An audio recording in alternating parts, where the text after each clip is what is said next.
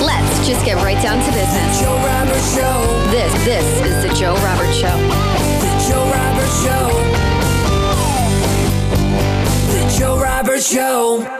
On today's show, we have the CEO of AngelSpan, Joe Milam. We're going to discuss AngelSpan, investing in startups as an angel, risks, and things to look for when investing, and how your investments in tech may qualify to be tax free. Joe, thanks for coming on today. Why don't you start by giving us some background about yourself? Thanks for having me. I appreciate it. Yeah, my, my formal background is I was a, a registered investment advisor and money manager in the public markets. I joined a, um, you call it in modern language, a multifamily office uh, in 1990 that was owned by the bank in Liechtenstein. Um, out there in, in the middle of Menlo Park. And when my predecessor, who sold his firm, the bank died of cancer, I took it over in 93 and, and managed it until I moved to Austin just a few years ago. But in that period of time, just got a lot of early exposure to the angel and venture world, given who our client base was and the like, and have been interested in trying to bring some rigors to the how we fund entrepreneurial capitalism. So, what prompted the start of AngelSpan? Well, AngelSpan is actually the second time I've tried to solve this problem. The first one was a predecessor company called Angel Legacy back in 2000. And it really was from my firsthand experience, both managing money for wealthy folks in the public markets and, and managing with a great deal of professional standards and rigor, you know, risk management, portfolio architecture, tax optimization for our taxable clients. And then as I got exposure to the early um, activity since when the internet commercialized and the angel groups and, and the, we had a lot of VCs as clients. And so I sort of had a front row seat to the venture, modern era of the angel and venture world. And I saw, I just saw back in the mid 90s how there was the absence of the very basic tools and tactics that I use to manage money in the public markets. There was just a complete absence of those disciplines and processes and tools. So I started Angel Legacy in 2000 to bring those sorts of public market rigor to the private markets, with the end game being twofold. One is that one, entrepreneurs have a, an easier path to funding. I mean, if you're outside of Silicon Valley, Boston, or New York, and maybe LA now, where over 80% of the venture activity takes place, it's brain damage raising money, even here in Austin, where I'm located. I mean, it is it's a path that is unbelievably silly for entrepreneurs. You know, there's a gentleman here in Austin named uh, Brett Hurt that's had multiple successes in the startup land, including an IPO. In his latest company, Data.World, he raised money outside of Austin because he even he understood he had to go to the coasts for serious money.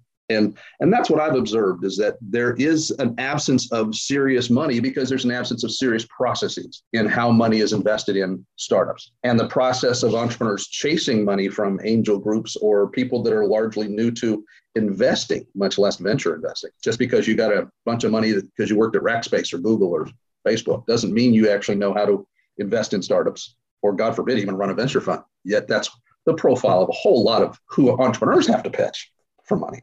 So I've seen the process from both sides be, let's just say, I'll be generous and say it's suboptimal, lacking in real professional processes. And so Angel Legacy was the first attempt back in 2000. It didn't work. It was too soon. Um, it was overly sophisticated. I sort of like a lot of first-time entrepreneurs, and, that, and for me in that case, I built something for me, and there was no market for it and then 9-11 also also put a sort of dagger in the heart of it. I mean, I hired a CEO to run it, raised a bunch of money, got to revenue, had partnerships with with VC firms and the like. People liked it. It was just there was no market for it. You know, like I said, I largely built something for me. So I had to shut it in 03. Fast forward, moved to Austin almost eight years ago and was encouraged to restart that old company. And so it's now AngelSpan, the legacy funds division. But large, same goal, slightly different tactics but the end game is still the same. Bring the professional tools tactics and, and behavior into the private asset class so more serious money can get mobilized into the venture asset class resulting in more efficient access to capital also for startups regardless of your location. I would think in today's marketplace that there would be sufficient amount of capital in austin. You know where's kind of the disconnect? Well it, comes, it, it comes down to experience. I mean literally i moved here in 2013 uh, and right then austin ventures which was the 600 pound gorilla in the venture world here in austin um, was had a terrible reputation, and yet it was the dominant player in town. And everybody's from outside of Austin would say Austin Ventures isn't in it. Well, I'm not interested, even though they as an organization were falling apart, and that became formalized in 2015. A lot of the people that left Austin Ventures to form funds around town were the folks that weren't that good at Austin Ventures. They really weren't invited to be a partner on a the next fund, and so they left Austin Ventures and formed new venture funds around town. And again, those are sort of the Austin Ventures rejects from a um, personal profile standpoint. And yet, because Austin had so little money to support startups back then, you then had all these funds that were launched and populated by people that, let's just say, were the B, B and C players from Austin Ventures, as Austin Ventures itself was coming apart. And so, this is just the, the dynamics that are unique to Austin. But as I've traveled around to Atlanta, Chicago, some of these other call them second tier cities in the, in the world of venture capital. And there's the, the playbook is generally the same. As those ecosystems are maturing, they're going through sort of a natural life cycle. And it's what I saw Silicon Valley 30 years ago. When I went there on Sand Hill Road in 1990, the venture world was not that glamorous. All the all the hotshot B school students were going off to consulting or corporate uh, or investment banking, but they weren't going into uh, venture capital. And then when the internet commercialized, the DNA of venture world changed and the behaviors changed. It became much more of a momentum business than a real investing business. And I'm talking about in generalities. There's good VC firms quality firms, but they've gone so late stage that because they're basically mezzanine equity, it's not even they're not even taking any operational risk. They're so late stage, um, and they have to write such big checks. But largely, the activity in the earlier stages are populated by by people that literally are jumping into it to fill the void, but really don't know what they're doing. I mean, then there are no professional standards, no training, no body of knowledge, no certification, no continuing education. There is no standard body of knowledge that anybody has to study. They can be certified GP for a venture fund. Anybody can hang it. So I think it's the last financial services industry where there is zero professional standards applied to the principles. Think about that. They're managing somebody else's money in that venture fund, yet as the GP of a venture fund, you don't have to know what you're talking about. You just have to be able to raise a fund. You think because of the uh, time it takes to actually have uh, more of a performance or track record being, you know, like a, at least like a five to 10 year period that I guess with the exits of the like in the news with Uber, you know, Facebook and all these uh, large companies that it gives off this impression that anybody that starts a venture fund and investing in tech is going to hit the same type of returns. And then therefore that's kind of presented to the LPs like, hey, look, this is kind of what you could do, you know, what we could do if we get in the right deals. And that's kind of why there's all these new emerging uh, venture funds these days. Well, look at when we see what's going on with meme stocks, you know, I saw it 30 years ago when E-Trade went public, and I, I actually knew the Bill Porter, the founder of E-Trade, and uh, I saw E-Trade grow up. And then when it it got very busy in the internet online trading, it was the same thing as Robinhood today, just a different group of, of traders. I've seen this behavior time and again. There's no shortage of people that will write checks based on greed, on FOMO, on um, a whole myriad of things that are largely motivated by what I call the limbic brain or limbic hijacking, sort of that the you know the, the, the emotional reaction.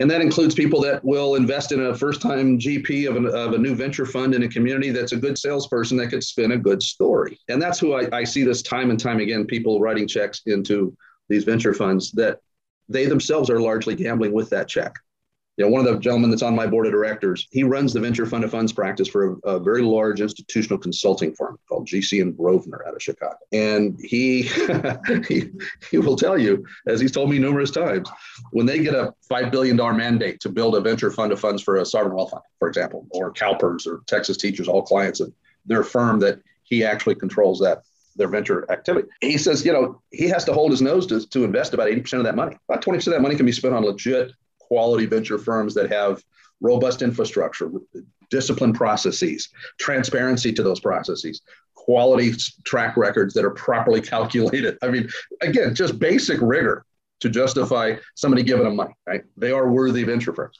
But about 8% of it, he says he has to hold his nose and pray that it's the least bad solutions that he could find out there. That's just because of the mandate to deploy that certain amount of capital, correct? Yeah, a fund of funds and three funds, three good funds doesn't make a fund of funds. And you couldn't deploy five billion in three funds. You wouldn't get an allocation large enough. And so, you know, it's it's literally very, very difficult for him to do his job to spend money in this asset class and do it well. And that's the point.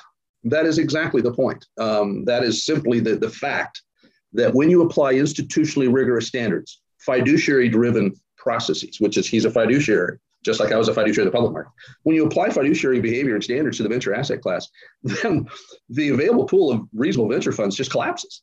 You have to basically be taking unknowable risks when you're investing in the venture asset class, as the venture industry is populated by so many of these first time managers that are throwing shit against the wall and hoping something sticks. Not saying they're stupid or ill intended or greedy or bad people. I'm just saying they literally just don't know what they're doing. They think that their thesis, and then I have conversations with these sort of GPs and say, "What are you doing about your managing non-systematic risk?" They don't know what the, that means. Yet that's one of the most fundamental things you do in, in managing somebody else's money is managing non-systematic risk, which is, by the way, just called diversification.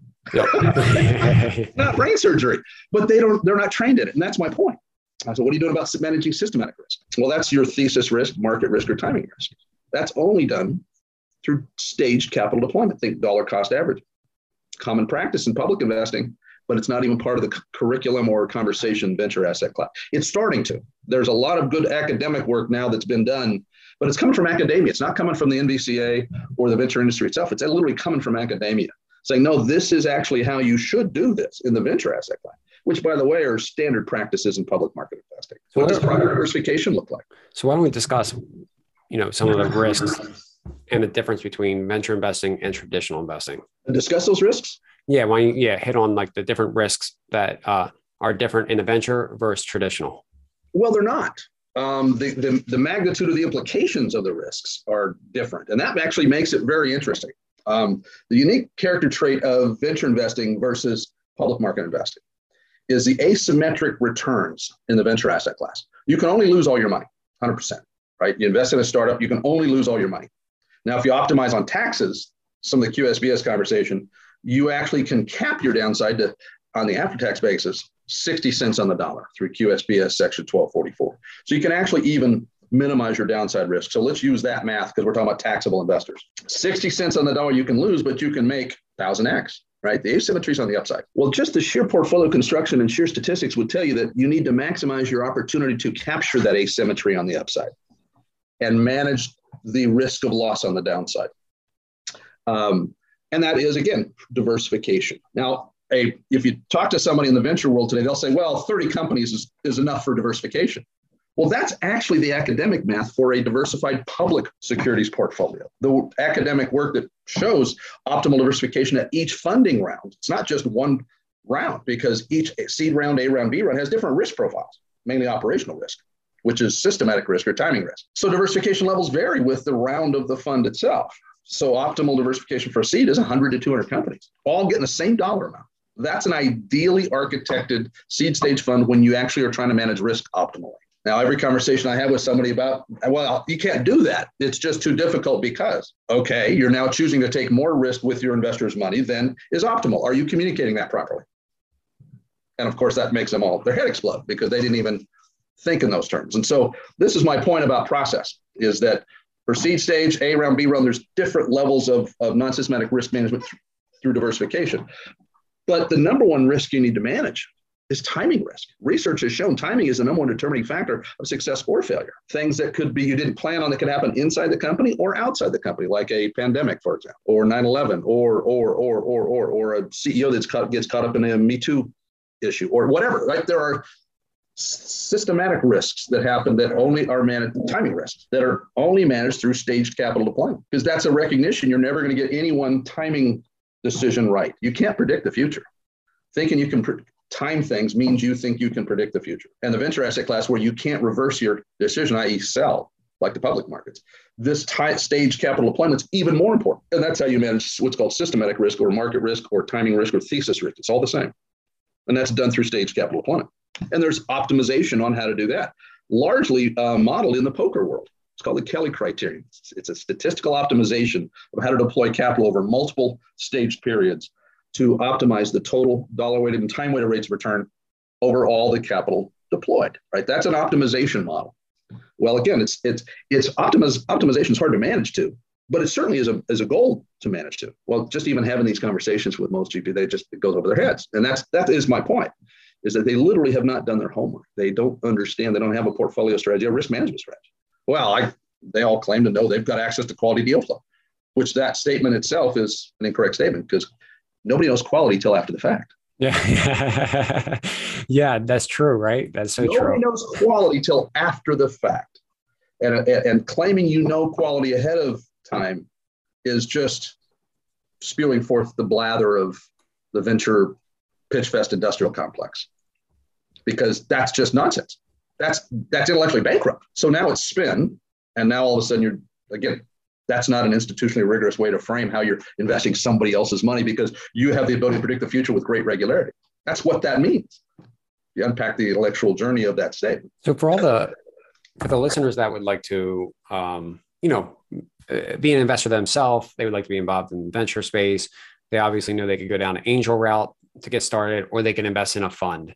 Can right. we kind of maybe let's distinguish maybe the pros and cons of each and maybe how one could make a decision in which direction they should go? Because you also mentioned having a diversification of basket of investments, whether that's 30, 100, or 200. And that kind of could seem right. overwhel- overwhelming to the individual that has to not only source these, but, you know, build confidence and have the capital to get involved. So maybe we'll start on, you know, uh, the benefits of going into a fund structure first, doing all the work yourself as an angel. Clearly, it's going to matter which fund. You know, again, which is we talked about the difficulty of finding a quality fund. So how about some how about some maybe key underwriting things that uh, an LP might look at in a fund to determine best suit, right? I'm not saying people. I mean, I was an active angel investor. That's how I learned a lot of the ins and outs of it myself. It's fun. There's no doubt about it. It's exciting. It's fun to put some chips down and try and predict the future, right?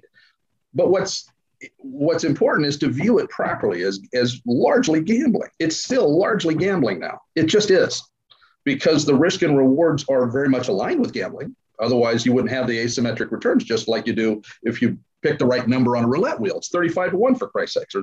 That's fabulous odds, right? If you hit it right. Same thing in venture is a lot like roulette. Now, if you think in roulette, if you mitigate your upside by betting in multiple numbers or have a strategy around it where you're betting just the center column numbers, right? You can actually diversify your bets on a roulette wheel and improve your probability of having success. But when you have success, it just doesn't have the huge upside as picking or put it all in one number and getting lucky. So at its core, it really comes down to make sure that you're writing those checks fully informed and not fooling yourself on really what you're doing. Because putting all your money in two or three numbers on a roulette wheel is not investing, it's gambling. It's the same thing with angel investing. Now you can improve your odds. Think of going from the roulette wheel to the craps table, because craps apparently is where the odds are best. You can improve your odds if you're going to write the write the checks yourself. And that is one, first and foremost, and this comes really out of the world of behavioral finance. And this is the last risk. This is a bit more, this, this is a relatively new body of academic work and even acknowledgement, but it's, it's in the world of behavioral finance and behavioral economics. And the sort of the patron saint is Daniel Kahneman, who is a Nobel Prize winner on this subject. He's, a, he's the architect behind the work behind the Moneyball phenomenon. If you know that whole Moneyball thing in baseball, that's his, his work. And this is about managing your decision process risk what not to do, right? How to avoid making bad decisions. And that's a really important construct. It's a mental discipline to think minimize downside versus optimize upside. Because minimize downside also takes you into your critical thinking part of your brain, what Danny Kahneman calls system two thinking. System one thinking is swinging for the fence because, oh my God, this is the greatest thing since sliced bread. I'm in. Great idea. I'm in. That is limbic brain decision making. And that's where all the mistakes happen. Okay. So you ask, what are the toolkits people should deploy? The first thing is work really hard at your frame of mind. A, this is gambling, but B, I'm going to minimize my losses. And one way to minimize your losses is to think in terms of, okay, identify the flaws in it. Don't get excited about the upside, right? Now, if you unpack some of the things an investor can do, one is optimize on these tax laws you and I were touching on. The QSBS laws, qualified small business stock law, tax laws or tax incentives have been around for a very long time. And if you're an early stage investor, a seed investor, then Section 1244 is the tax law that allows you to minimize your downside loss on an after tax basis. Now, people don't like to think in terms of tax laws and minimizing losses and preparing for downside. That takes all the fun out of angel investing for crying out loud. Gets you out of your limbic brain, which is where all that dopamine happens. Um, but that is the right way to do it. Now, again, if you choose to do it still the old way, just make sure you understand you're just gambling. And that's okay. Look at Vegas and Macau do pretty well by facilitating gambling. Just know what you're doing. That's all. Now, in a fund model, that's a whole different conversation. I would want to ask the fund manager themselves, what's your risk management strategies? That's it. And it better be something more than, well, we've got a great network and we've got access to quality deal flow. And, and we, we co invest with others. We don't lead, we co invest. And we diversify. We actually get up to 30 positions in our venture fund. Well, that just means they're literally just parroting the conventional line, and that's completely an ill informed strategy. They're just parroting what everybody else says. And that tells me they're they don't know what they're doing. So when, when you have the discussion around risk management, is that something that you're looking for full document internal documentation that they have and how it's implemented uh, maybe per the member on the team? You know, it, it's it's always how they react to it is the right answer. Okay, it, specific expectations or requirements and sort of a menu and and, and checkbox. You really only are going to apply that if you're take, you know, again, allocating a half a billion or billion dollars to a, a bigger fund, right? Where you're a, you're a consultant, like my board member. It's their job to actually tick all those boxes. If I'm an individual investor interviewing with a VC fund, one is you're going to write, not going to write a big enough check to have them jump through all those hoops for you. Um, they will kick and scream and, and, you know, it's like pulling teeth because that's not, they want to sell the sizzle. They don't want you to look behind the curtain and realize how little back office infrastructure, how poor most of their back office is. And I, I know this from ex- talking to a lot of insiders at very prominent venture firms. Most of these venture funds, aside from the top tier, have very poor back office infrastructure themselves. They wouldn't withstand their own due diligence. what they put a startup through to get into investment, they wouldn't oftentimes survive it themselves, which to me is another sign that they really aren't proper professionals in investing other people's money. Now, understand, I, I, I wanted to make make it clear that I have a pretty high bar. Again, I'm, I'm having managed money, had the SEC go through our, our all of our files every five years. I've had consultants go through and look at all of our due diligence, all of our back office. I've been through these rigorous due diligence challenges, so I know what I know what the expectations are, and that's the the expectations I have of the venture industry. Now we're never going to get there, but by God, it's directionally a much better place to be, so that more money can be invested better in more startups. That's really the end game still. And if we're not going to improve the process, then we're going to keep floundering the way we are and have just a returns dominated by a few firms. Everybody else, you know, if you look at the venture asset class, it's a poor returning asset class relative to benchmarks, risk adjusted benchmarks, and all those sorts of things. We're going to continue down this path. And thankfully, there's been a lot of analysis and reports that have come out showing the innovation that's both necessary but happening in how in this venture funding process. There is innovation coming. I'm happy to share with you, or uh, you could share with your listeners, uh, uh what I think is the best report that was done or analysis of the venture industry, and it's called The Future of Venture Capital. And it was done by Clayton Christensen's consulting firm. Clayton is the father of that phrase, disruptive innovation. And while he passed away, I think 2019 maybe, he's had a consulting firm. You know, he taught business at Harvard Business School, famous fellow. And his consulting firm was engaged to do an analysis of the venture industry. And they did a wonderful job. And the report is terrific. It came out late last year. It's called The Future of Venture Capital. They talk about the necessity for innovation and where that innovation is coming. And it's it's exactly the areas we're talking about. So it is happening, thankfully. What do you feel as an angel, or even on the side of a venture fund, but when you're doing due diligence on a you know a startup on their seed round, you know, it, it, what is the proper amount of due diligence versus under or over? Because really, it's just a startup, and and there's very limited data, and you could sometimes maybe over analyze it, and maybe not, and, and maybe not look so much as at the founders or the people that are driving the pro, uh, you know the company forward. So, can you comment on that? It's a great question, and your, and your comments are spot on because it's too early to think that even what they're going to tell you is going to be reflective of what the future may hold. So you really are just betting, placing a, a real risky bet. Let's put it that way. It's like putting money on a number, right? 23 on a roulette wheel.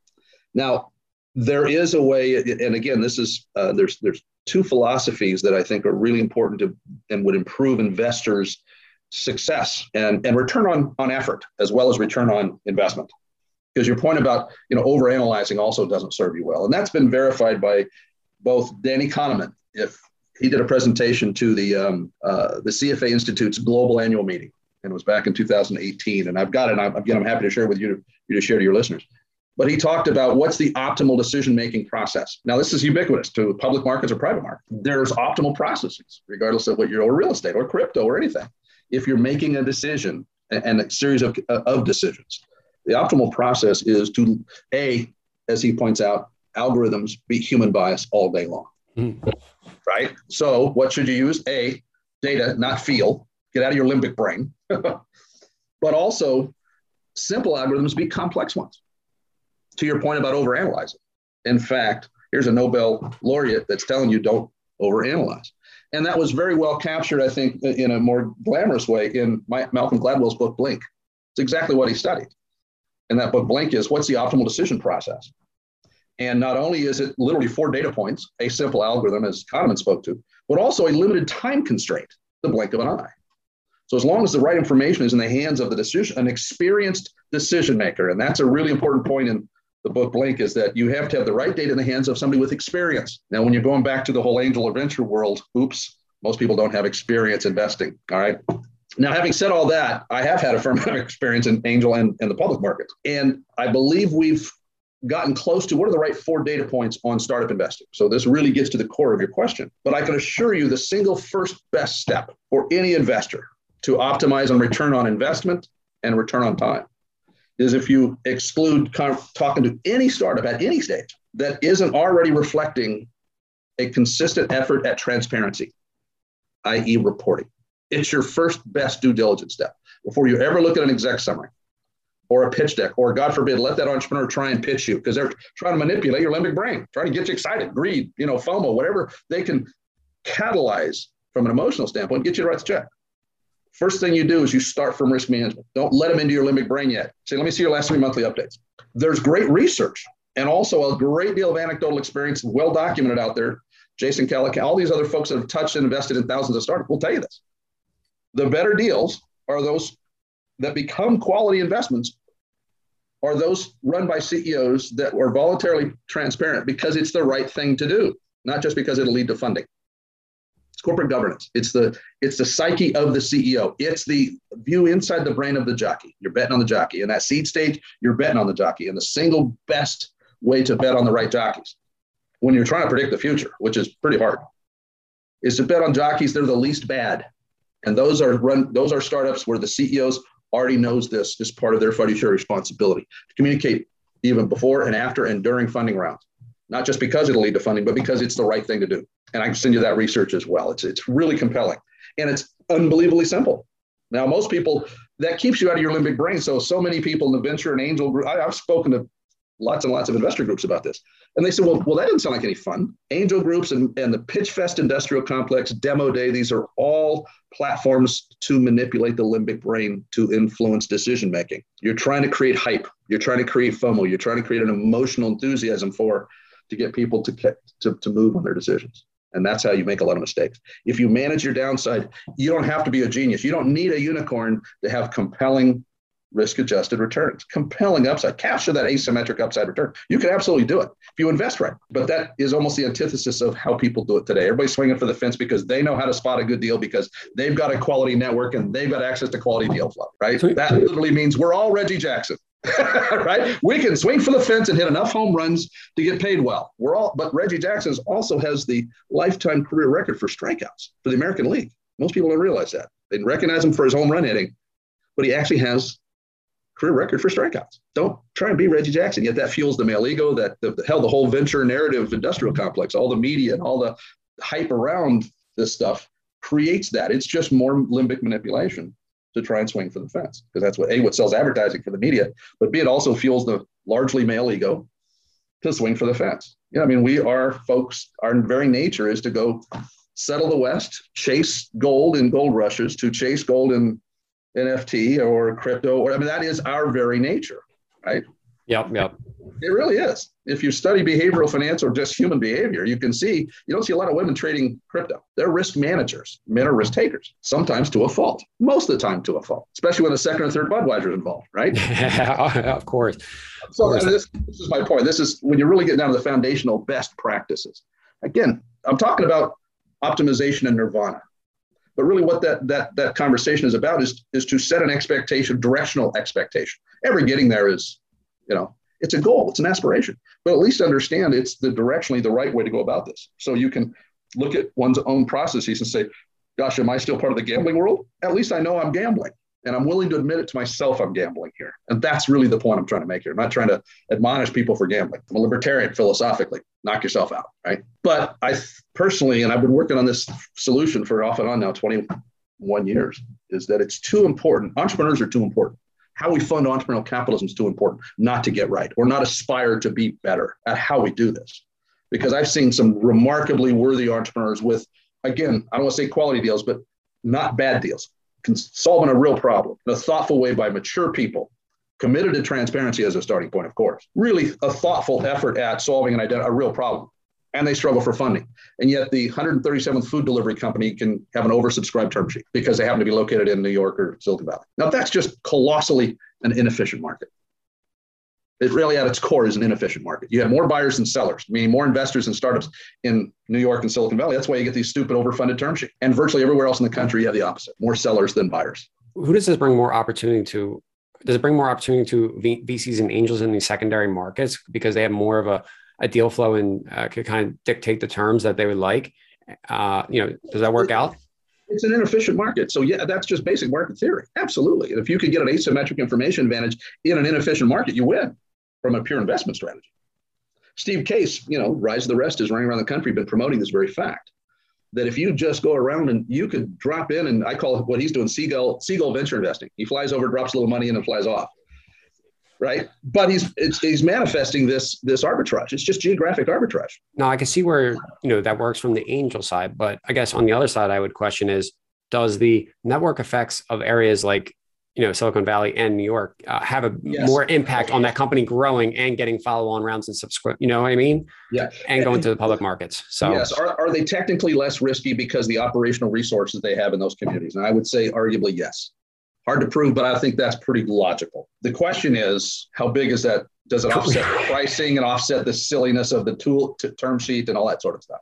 Right. That's that really is what you're trying to calibrate. Is is this such a big difference that because when you look at some of the work that uh, 500 startups has done, they've done some really nice work. They've invested in a lot of companies over a long period of time. So they have one of the best data pools to start looking at stuff. And their investing by their own admission has largely been in the major metropolitan areas, right? So it's almost a reflection of, of that point. Well, the success and failure rates of their data, their portfolio, isn't vastly different from the success rates of companies outside of Silicon Valley. So, I mean, it's hard to get good data to isolate that very point you're talking about. But I don't think the, the advantage is beyond the easy financing, which can't be overlooked, by the way. You know, how much of that network effect advantage is really just a function of easier funding rounds. So the entrepreneurs can spend less time chasing money. If you could isolate that, then I would be able to have a more informed commentary on whether those ecosystems and the network effect really do offset the operational risks to such a trade-off that it's worth investing in only those ecosystem startups. Does that make sense? Yep. Yeah. I, I, I, so the ease of funding out of that network effect. Everything else is access to resources, non-financial resources, better access to those resources. Um, I think that can be argued pretty easily that it's not worth the trade-off. If you can mobilize more money in Atlanta, you'd have, I think, a better return experience in Atlanta companies. Now, you may not get the huge ass unicorns, but remember, that's a false pursuit anyway. If you built a portfolio of Atlanta-based companies and manage that portfolio well, risk management, through all the things we're talking about, I think that portfolio would outperform a similarly architected Silicon Valley portfolio. Got it. And you, you mentioned the consistent effort in reporting monthly from the uh, startups. And that's mm-hmm. kind of where you know you guys are stepping in at AngelSpan, correct? With that relationship between the startup and the investor, and kind of what are you guys doing specifically to help that process? Yeah, I mean, this goes back to 21 years ago when I started trying to figure this out. Um, how can we bring public market behavior to the private markets, both from an investment side, but also from a startup's behavior? because as private companies, they don't fall under the SEC requirements of you know public reporting as public companies have to, but they should. It's a major breakdown and a major contributor to this inefficiency of capital flows. If you don't have efficient flow of information, you can't have efficient flow of capital. Basic efficient market 101. So what AngelSpan does, and Angel Legacy before that, 21 years ago, is created the first public market-like investor relations service. So startups hire us to make sure they're communicating to the external world properly properly by public market standards, right? I don't say my standards, public market standards. So yeah, they hire us. We do the curation. We do the, you know, there's plenty of tools out there. You would call AngelSpan's competitors that are all templates of, of IR templates and IR tools, but they're all do it yourself. They're all do it yourself. Well, if you think in terms of public companies, right? What if they could do it themselves on picking how they were going to report their financials?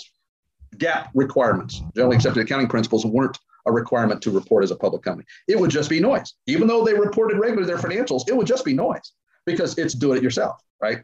Standardization is a key component to efficient flow of information. So what we're aspiring to do is to create the industry standard because that will benefit both startups and investors. Um, how we're able to do that is there is a GAAP structure equivalent for private companies. If you think of what GAAP accounting is for public companies, what would be the equivalent for private companies? And it's actually it's partially designed and built by Coopers and Lybrand, one of the old accounting firms now, PricewaterhouseCoopers, and also working with a man named Gordon Bell and, and a gal named Heidi Mason. It's called the Bell Mason Diagnostic, and it was again architected, designed, architected, and back tested over thousands of companies by Gordon Bell, Heidi Mason, Coopers and Lybrand. Well, Gordon Bell's an investor in AngelSpan. Um, we have the Bell Mason diagnostic that acts as the GAAP like structure to our investor relations service. So it's not a do it yourself tool or service. It's a structure that is well designed, architected, and back tested called the Bell Mason diagnostic. But we also do the curation for our clients. So we're freeing up their time, the CEO's time, and their CEO's direct report. So we're, we're curating their the production of the monthly updates and quarterly reports. But we're also making sure they adhere to the standard, this framework. It's not do it yourself. It's don't tell the world what you want to tell them because that becomes that's noise. That's all that is. right? So all these do-it-yourself templates are just adding to noise in the system. It's just volume you're turning up by producing a lot of do-it-yourself communications. You're just raising the volume, but it's still noise. Think of information theory, signal to noise ratio. How much is signal? How much is noise? Do-it-yourself is all noise. There may be signal hidden in there, but for the receivers, the readers, it's noise because they themselves don't have confidence and aren't able to understand what part of the, that communication, that DIY platform, is actual valuable information, how much of a type. You always got information theories. You always send a, a, message, but is it being received? That what you're trying to send, and do it yourself doesn't allow for that to happen. That's just basic information theory and the science, science of communication. So yes, we're that's the first thing we built is Wall Street like proper standardized investor relations for startups. That's the first thing that we built at AngelSpan, so that we had signal going to the outside world. Structure around the Bell Mason diagnostic. Now, without spending again, I know we could, I could spend hours on this, but the um, in, by curating it against the Bell Mason, we also score it our clients against the Bell Mason. Heidi and Gordon and Coopers and Lybrand created a numerical scoring system to assign a numerical value to these early stage operational activities that startups all have to go through that only show up on your income statement as a line on a salary expense to a lawyer, to a developer, to your own salary, right? Marketing and stuff. But those are necessary expenses that are building what's largely you think of in accounting terms as intangible assets, brand value, market awareness, market presence. The product itself, if you're building out technology platform, you're paying developers to build a balance sheet asset called software, right? Yet the very accounting of, of, of development expenses under current tax law allows for startups to expense those dev costs as R&D expenses to offset your payroll tax. They really tout that as a way to help entrepreneurs offset their, their, their funding challenges is by expensing development costs as R&D expense. Well, from an accounting standpoint, that's legal and, and, and attractive.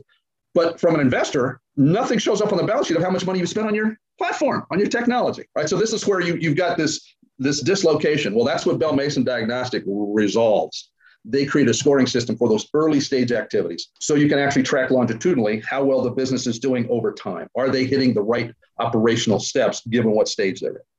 So by scoring our clients also every month against the Bell Mason, we're now creating the first Wall Street quality longitudinal research on private companies.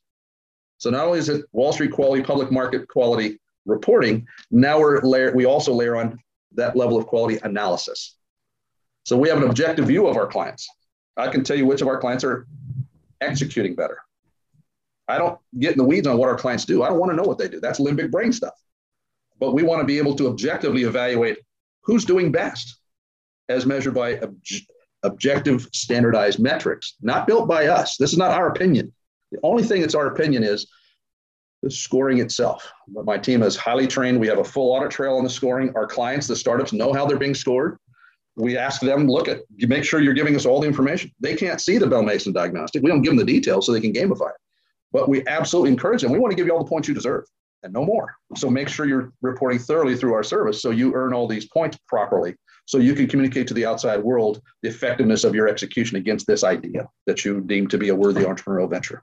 That's what we're doing for our startup clients. Now, with so many uh, so- services and software subscriptions thrown at all these startups, the thing that comes to my mind is, you know, how, how are you getting them on board to justify the cost and their time in working with you? Well, that's a long question. We've worked with over we have page after page after page of testimonials from clients that that it's their reaction to your very question because the magic is the platform we built to get the information without distracting our clients from building their business. That is the very point. We're AngelSpan is over seven years old. It's taken us a long time to build out the workflow and the platform to address those very things because that is the only thing that's mattered for the first part of AngelSpan's life is build a tool to make sure that a not only are we not a distraction for the startup client, but we're a great value for what they pay because the earlier they are, the less money they have. So we have to find that delicate balance between ROI and absolute hard hard costs.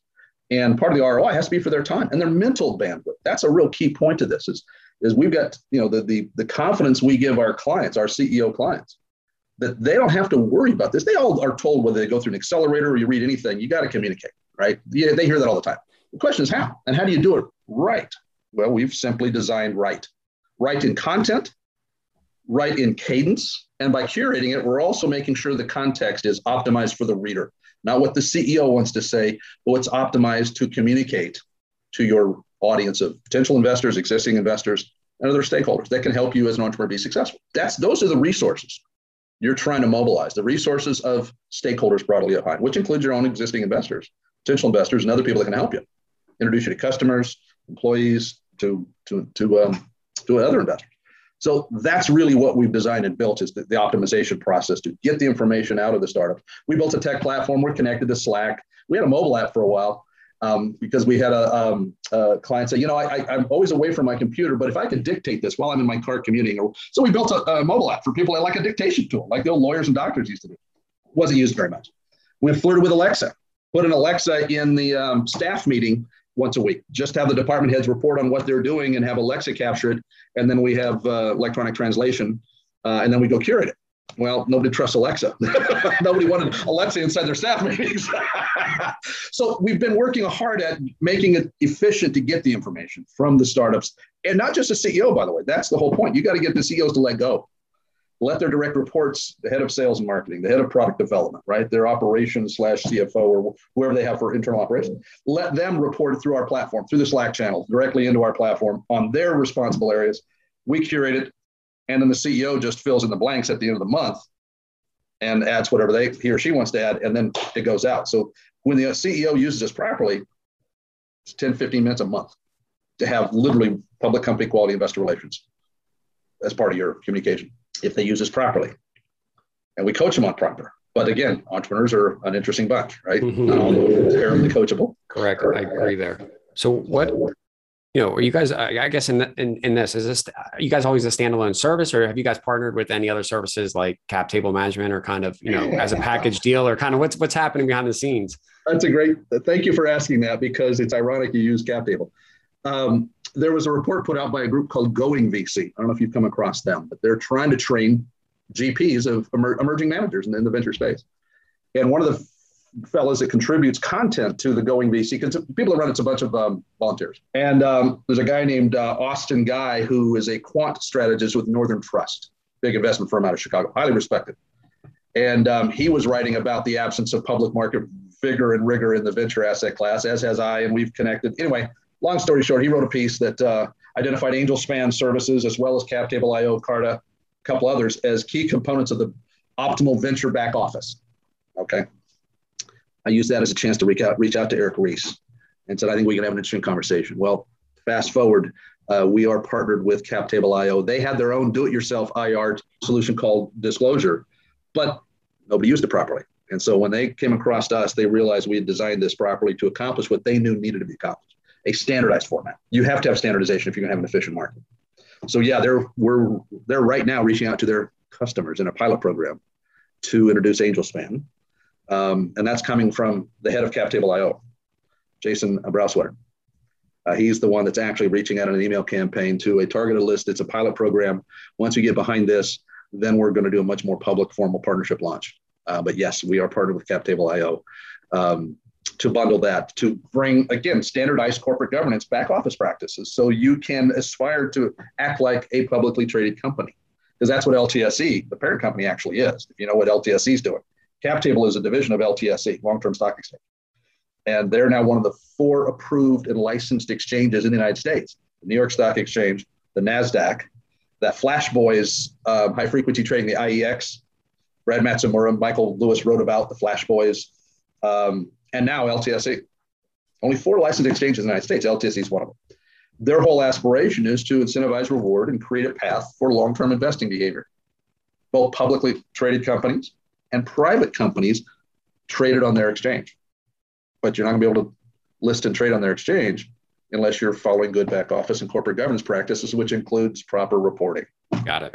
It's like Title III of the Jobs Act. If you want to have non accredited investors, it requires investor relations the 33 Act, the Securities Act of 1933, was literally the SEC was launched to enforce transparency and reporting from public companies, publicly traded companies, as an act of risk management. They learned prior to the 33 Act that formed the SEC, you know, in the teens and 20s, we had companies that were publicly traded, but there's no standardized accounting practices. There's no standardized reporting requirements. And that's what allowed for all the hype and fraud and insider trading and crap that led to the, the implosion in 29. And that's why the, the SEC was formed to begin with. So transparency as an act of risk management is well recognized. What's lacking in the private markets is A, the ability to have a standard that people adhere to. Well, that's not only our aspiration. Gordon Bell, um, as a, he's an investor, and he said that, that is what investors will do. They'll, they'll say, why aren't you using AngelSpan? Why aren't you willing to adhere to the industry standard for reporting? That's a risk management question. It's a wonderful due diligence question.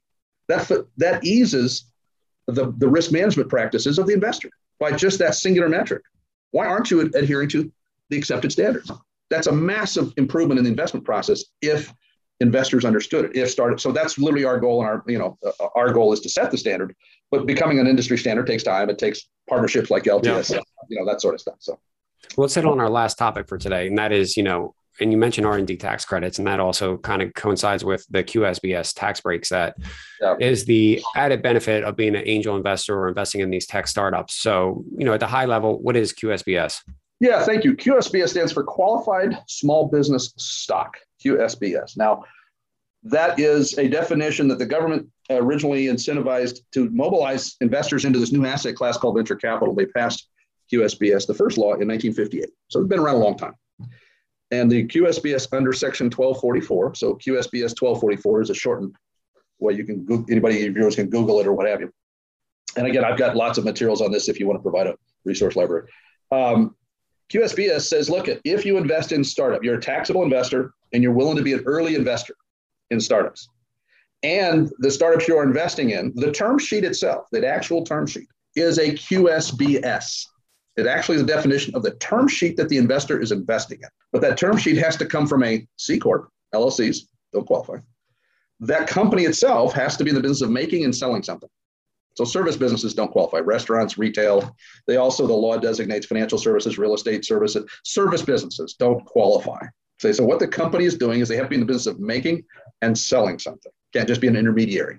And term sheet itself that the investor is investing in is an equity instrument meaning a common or preferred stock, which preferred is obviously the appropriate term sheet for any outside investor to invest in. You never invest in common stock, not in private companies. So, and when you invest, you're part of the first million dollars. So that startup hasn't raised more than a million dollars of outside money. Then that term sheet is QSBS Section 1244 qualified. So C Corp, business of making and selling something, preferred stock, and it's part of the first million dollars. Those are the four criteria.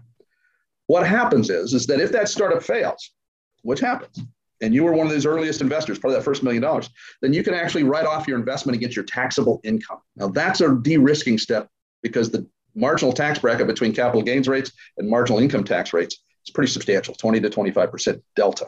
Okay. Because the tax implications of when you take a capital loss, you then write, when you, if you have capital gains, you offset your capital gains, which are only taxed at 15%. And the rest you then carry forward and write off against your taxable income as an itemized deduction, $3,000 a year whatever capital losses uh, you take that aren't offset by capital gains.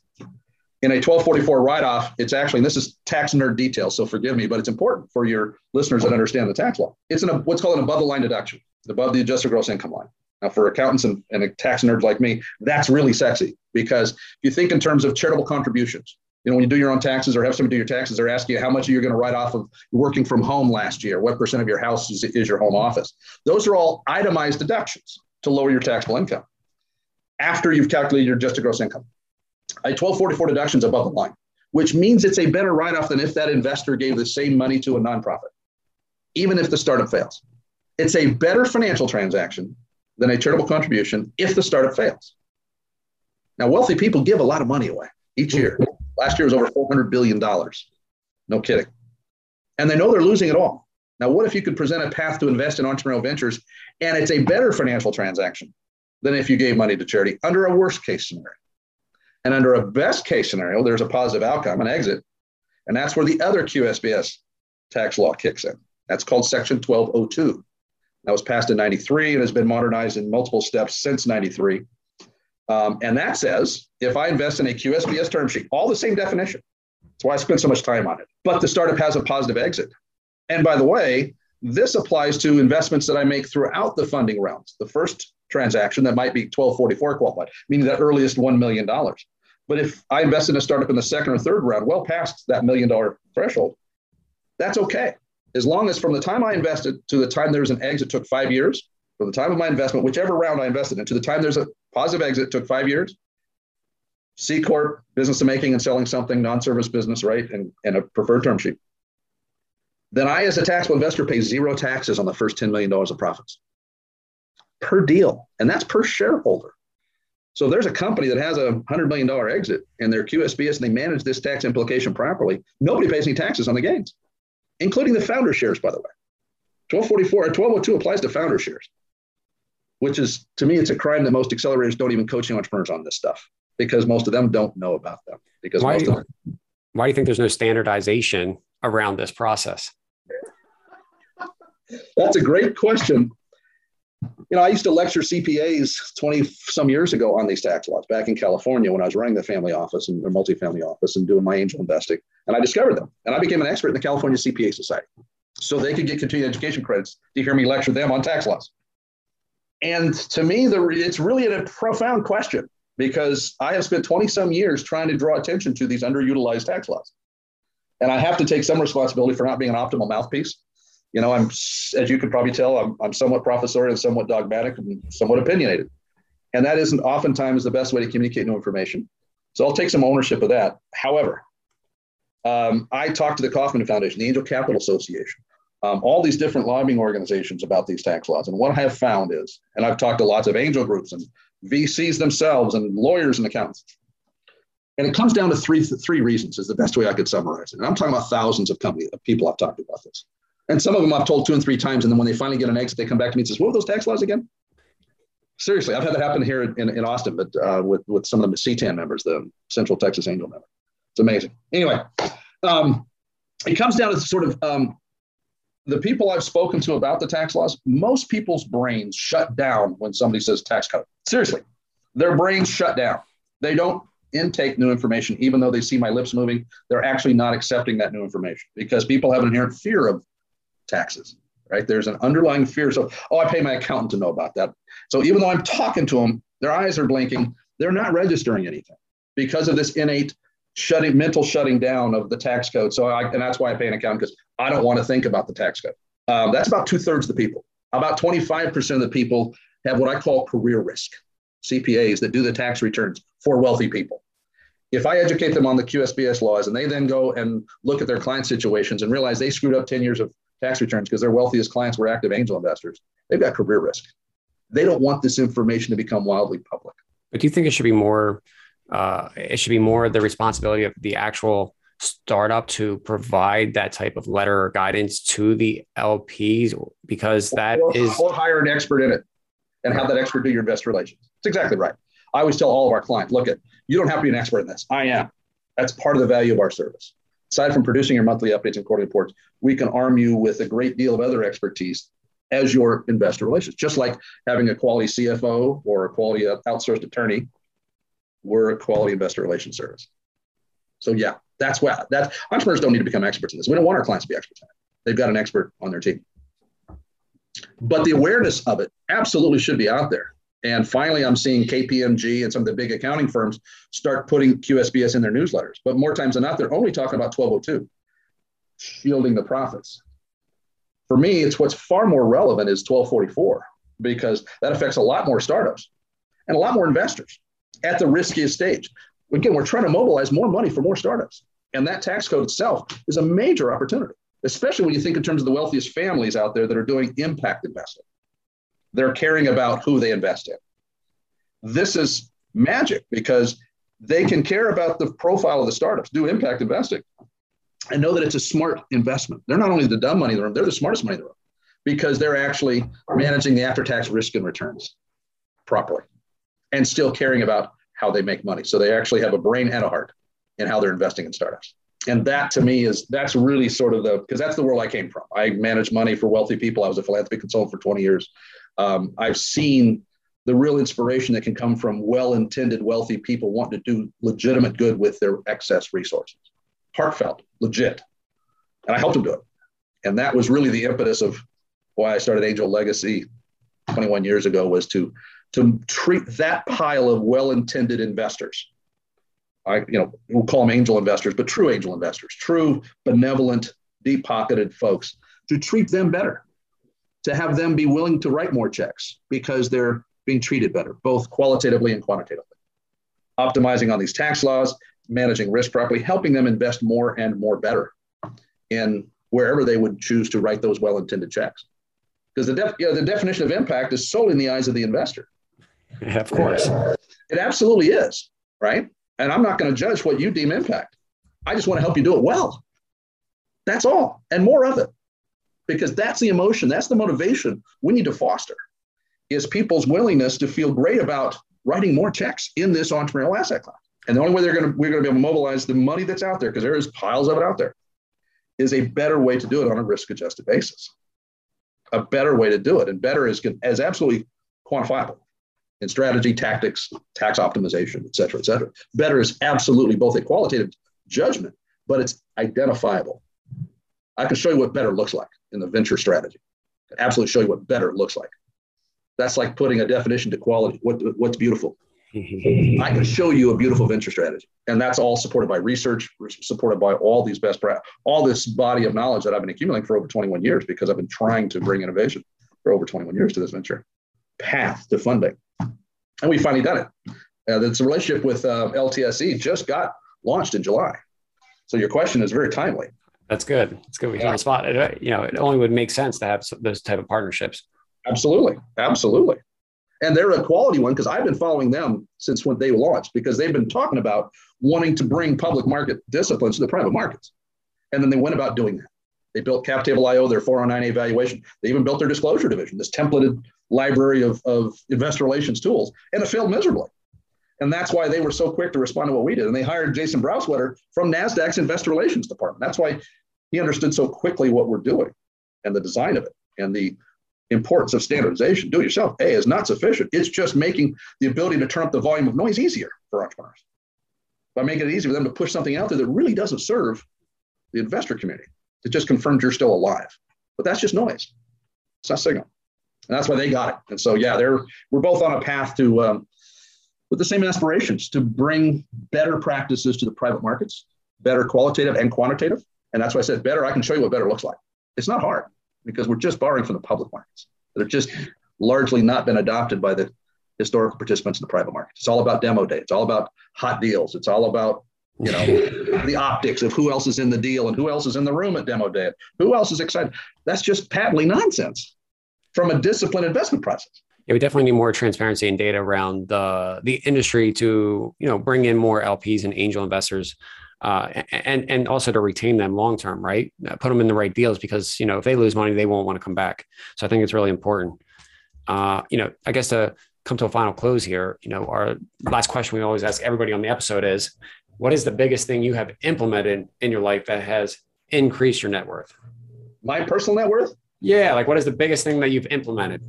Well, that's an interesting question because I, I learned early on in life money didn't motivate me.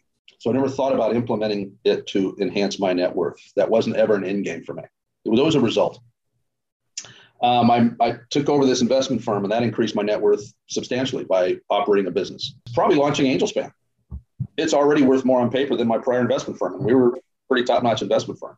But the value of a service business versus a scalable business, is two different things. So I would say that the arguably it's was launching AngelSpan. I guess to the context of your beginning of the con- uh, uh conversation there is that the biggest thing that might have made the most impact was actually not having any focus on making money per se out of what you're doing correct? I mean that's kind of the biggest impact there? Yeah for me. Understanding you know that's that's an interesting question and and it's i mean i've studied this maybe the the, the single largest is i've studied the psychology of wealth since college i came across an article that was i think it was in forbes i was reading maybe the wall street journal in college about why wealth stays in european families longer than american families through multiple generations why is that and that led me down the path of studying the psychology of wealth. And then that's what leads to all this optimization we're talking about. Um, and so if you really go down to the root, it was probably reading that article because get, understanding the psychology of money has been the single most important thing that's ever happened to me. And the interest in studying it since college, and I still do, do to this day. It's why I talk about behavioral finance and Danny Kahneman and Annie Duke. And my, these are the forerunners in really bringing psychology. It's finally getting recognized into this world of now we call behavioral finance. Um, but this is stuff I've cared about for God, it's almost 40 years now. Shit, Jesus Christ, it's almost 40 years. Well, I can see how the psychology of money can affect people because it seems like, uh, you know, obviously with everything that goes on in life, it's just what's put at front and center as a purpose every day and kind of driving, you know, people to do their certain decisions, whether they're whether they're good or bad, is typically always around the, impact, uh, the money. Yeah. It's what's your why. It really goes back to why and it, having the, the ability to manage old money. One of our clients in this the multifamily office, sort of the anchor tenant, if you will, client and family was um, three generations of the DuPont family. The oldest, the, the patriarch of that client relationship, his grandfather was president of DuPont, Irene DuPont. And um, that's the oldest money in the United States. Ben Franklin and Thomas Jefferson recruited the DuPont family from France after the French Revolution to bring their chemist, their knowledge of chemistry, specifically gunpowder, to this new country called the United States. And they moved here in 1801. And I've had the luxury of studying the, the DuPont family's archives and the history of that family. And so it was a wonderful lesson. Again, that was a French family, European money coming to the United States, and it's still in the family through over 200 years. So it's still applying those lessons. And, and it was fascinating to understand um, both the Forbes article, but then find myself in a position to A, learn about myself and not being motivated by money.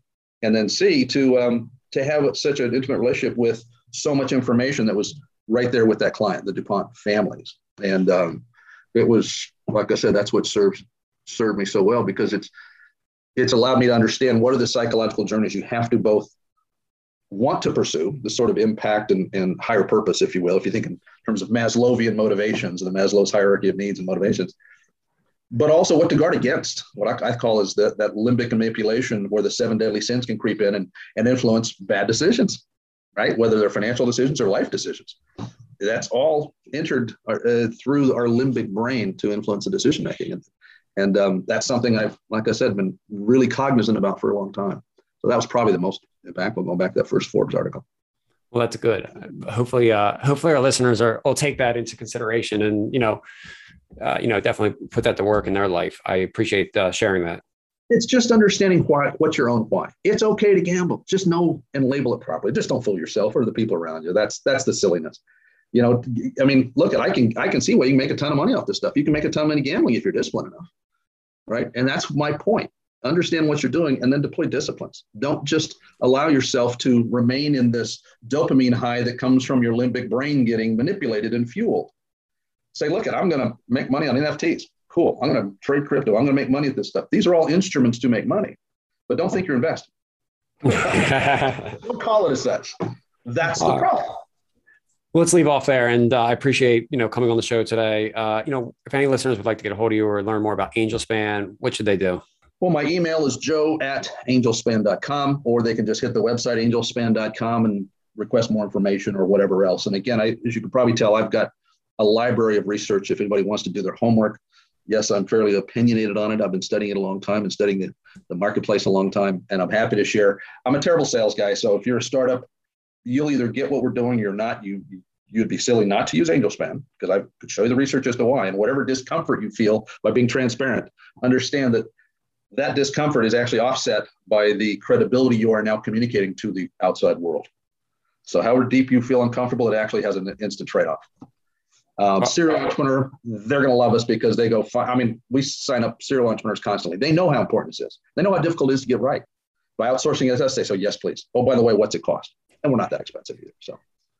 I appreciate it. Thank you. Thank you for coming on today. Thank you for having me, Joe. I appreciate it. We got Joe squared here. Thank you. All righty. Thank you for your time.